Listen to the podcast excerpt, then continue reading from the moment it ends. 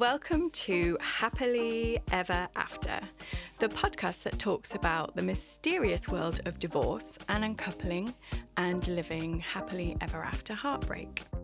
I am your host, Hannah Harvey. I am a writer and an award winning blogger. I am also the founder of the divorce retreat Heartache Hall, which you can find at heartachehall.com. It would make my day if you could subscribe and leave a review so more people can find this podcast. I would also love to hear from you. So contact me through Instagram at H Harvey Writes with your stories of divorce and heartbreak any thoughts you might have on the episode or even questions you might want answering. And as always, you can find all the details from the episode in the show notes. Hello, and welcome to Happily Ever After, the podcast where we explore all things divorce and heartache but leave with hope. I am your host, Hannah Harvey, and today we're talking about how to thrive during your divorce. So, people often ask me what I think the magic steps are to thriving during this particularly shitty time. Um, and it's quite hard to define because obviously each person is different. But yeah, I've narrowed it down to what kind of worked for me. So I'll talk you through it. So the first thing I found is that you really have to acknowledge how you feel. Uh, I've talked at length in a previous episode about grief and the stages of grief and how I felt and what I did. So if you want to hear, you know, more about this in much more depth, then you can head over there. But basically, the breakdown of your relationship is a big deal and it can be hugely traumatic and it can bring up big emotions, you know, anger, resentment, pain and guilt, hopelessness. Yeah, you name it, and you can probably feel it at some point during your divorce. So, for me, a huge part of thriving through your divorce is accepting how you feel and not trying to paper over the cracks or just power on through. Um, and it might feel counterproductive and like you're not thriving at the time. And you might feel like a complete waste of space. But the good news is is you won't feel crap all day every day and feeling good and positive is more likely to happen if you've spent time acknowledging how you feel. Um, if you do feel crap for extended periods of time, then this is when you need to seek help which I'll get onto in a moment. The next thing I think is really important is to take your time. Living in a state of limbo is like literally the worst. I hate it so much. As soon as there is change afoot, I naturally want everything sorted yesterday, and there just isn't enough hours in the day to do all the stuff I want to do. But getting divorced has forced me to chill the beans. You just can't rush this stuff. You can't rush the legal stuff, you can't rush court, and you sure as shit can't rush grief. It'll happen when it wants to. So, learning to sit in that uncertainty has been huge for me. Learning to sit in that uncomfortable um, feeling that you know stuff has to change, but you can't do anything about it has been really big learning curve. But as soon as I was able to accept what I could control and not obsess over the things I couldn't, I was able to find space to breathe and to thrive. Which brings me on to number three reduce stress as often as you can. So, I spent a lot of time doing things like yoga and meditation, and it's been really big for me. I used to do it reluctantly before my divorce, but I found the chatter in my head was a bit too distracting and disturbing to really enjoy it.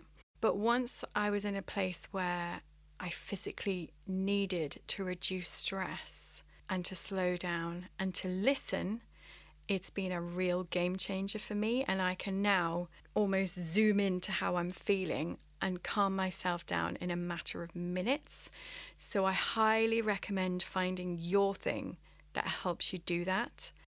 Um, and if it can involve movement, then that's even better. Even something like going for a walk, you know, you need to do something. I would recommend just go for a walk because it's so incredible for moving you out of that emotional stuckness. If you feel like you're stagnating or, you know, stuck in a particular emotion, get moving, get some wind in your hair and, you know, get into nature. The next thing that I think is so important is to get help. Whether it's financial, legal, or practical, it's really important. Um, a little while ago, I read a book called Malibu Rising by Taylor Jenkins Reid, and there was a few quotes from that book that really struck a chord with me at the time. I don't want to give away the plot or anything like that, but there there is a death, and um, basically the older sibling needs to take charge. So this is what she says: When there is only you, you do not get to choose which jobs you want. You do not get to decide you are incapable of anything. There is no room for distaste or weakness. You must do it all, all of the ugliness, all of the sadness, the things people can't even bear to think about. You must be capable of everything. That for me was like, oh wow, do I? Shit. And it really struck a chord with how I was feeling at the time, which was, I've got to do it all on my own and I've got to be capable of everything and I've got to be strong. And you do, but you don't have to do it alone. You can get help. And I think a really great mantra here that many people, but especially women, might need to hear is it's safe for me to get help. And I am so passionate about this topic that there is a whole episode on building your team because it's really important. You're not alone. And on that subject, the next thing on my list is speak to friends and family as much as you can. This was a big um, like suggestion from my therapist. At times when I was freaking out, he was like, speak as much as you can, get it out. It is essential if you want to thrive during your divorce is to talk and talk and talk and find your voice. Get a coach, speak to friends, get a therapist, write in your diary, speak as much as you can, and you will thrive.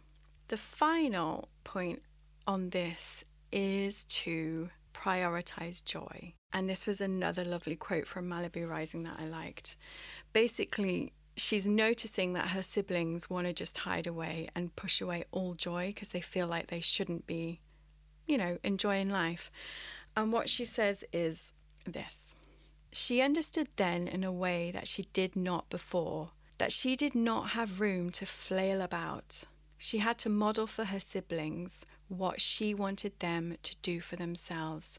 They would not be okay if she was not okay, so she had to find a way. And then what they do is go off and like do the thing that they love, and they do it together.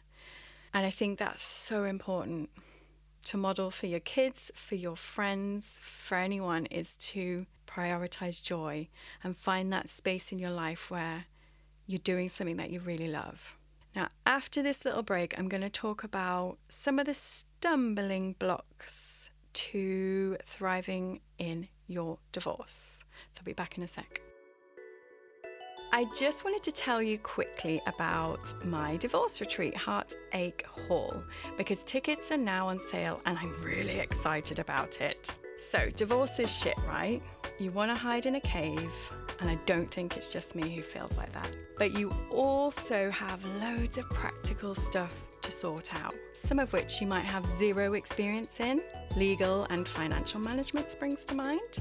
To survive my divorce, I threw everything at it. I spent a lot of money on different things and learned a lot of lessons the hard way. Now, I know there are many retreats out there, wonderful retreats that get to the heart of your pain.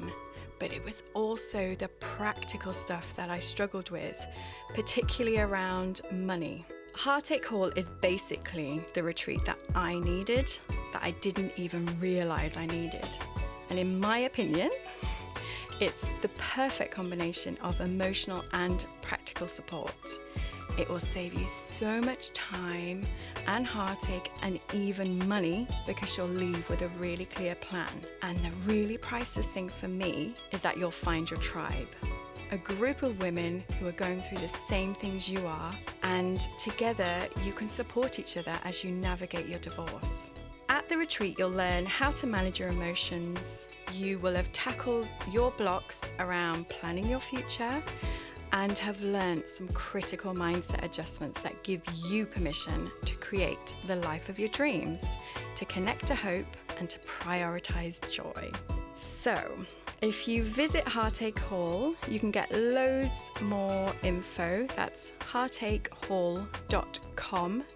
You can book your tickets there and you can even organize a call with me to see if you think the retreat is a good fit for you.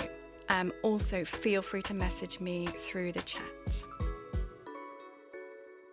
Okay, so we've been talking about how to thrive through your divorce, but I also wanted to touch on a couple of the things that can get in the way. So, yes, divorce can often become a battleground. And a really difficult part of this is that it's also damn personal. You're up against the person who was your meant to be your soulmate, um, the person who had your back, and it's really sad and it can be really hurtful. And yeah, when you've spent a long time with someone, they also know all about your triggers, the things you fear most about yourself. And they may want to poke those wounds because they are hurting too. I'm not preaching here, I'm just kind of trying to work through some of the emotions and things that I kind of found helpful. And I think one of them was to change my mindset from it being a business transaction rather than a personal one. So, thinking about what do you need to secure your future and your children's future. And it's not about greed or selfishness, it's about what's fair um, and what's fair in the eyes of the law. The second thing was working on my confidence through therapy and coaching. You're going to need a lot of confidence at times to just exist and to be part of this process when you might feel like you're being manipulated or you're being triggered.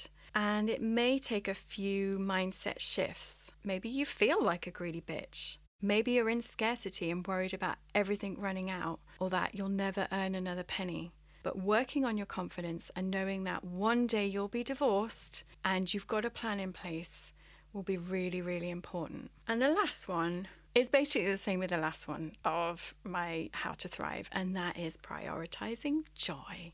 If you can connect with friends, with movement and meditation and whatever else that brings you joy, or connect to your true calling by taking time to get quiet and listen because you can't rush this stuff. It's all about creating space in your life to still have fun.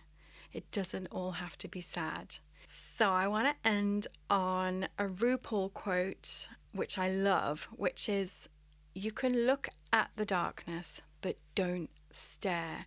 It'll make you crazy. The solution is to create magic. Create environments where you can find joy because you can create joy. All right, gorgeous. Go and slay. Have a great week, and I will see you next week for another episode of Happily Ever After with me, Hannah Harvey.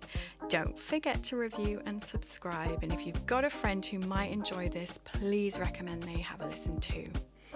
You can get in touch either through Instagram at hharveyWrites or via my website hannahharvey.uk and I would love to hear from you and any thoughts you might have about this week's episode or questions you might want answering.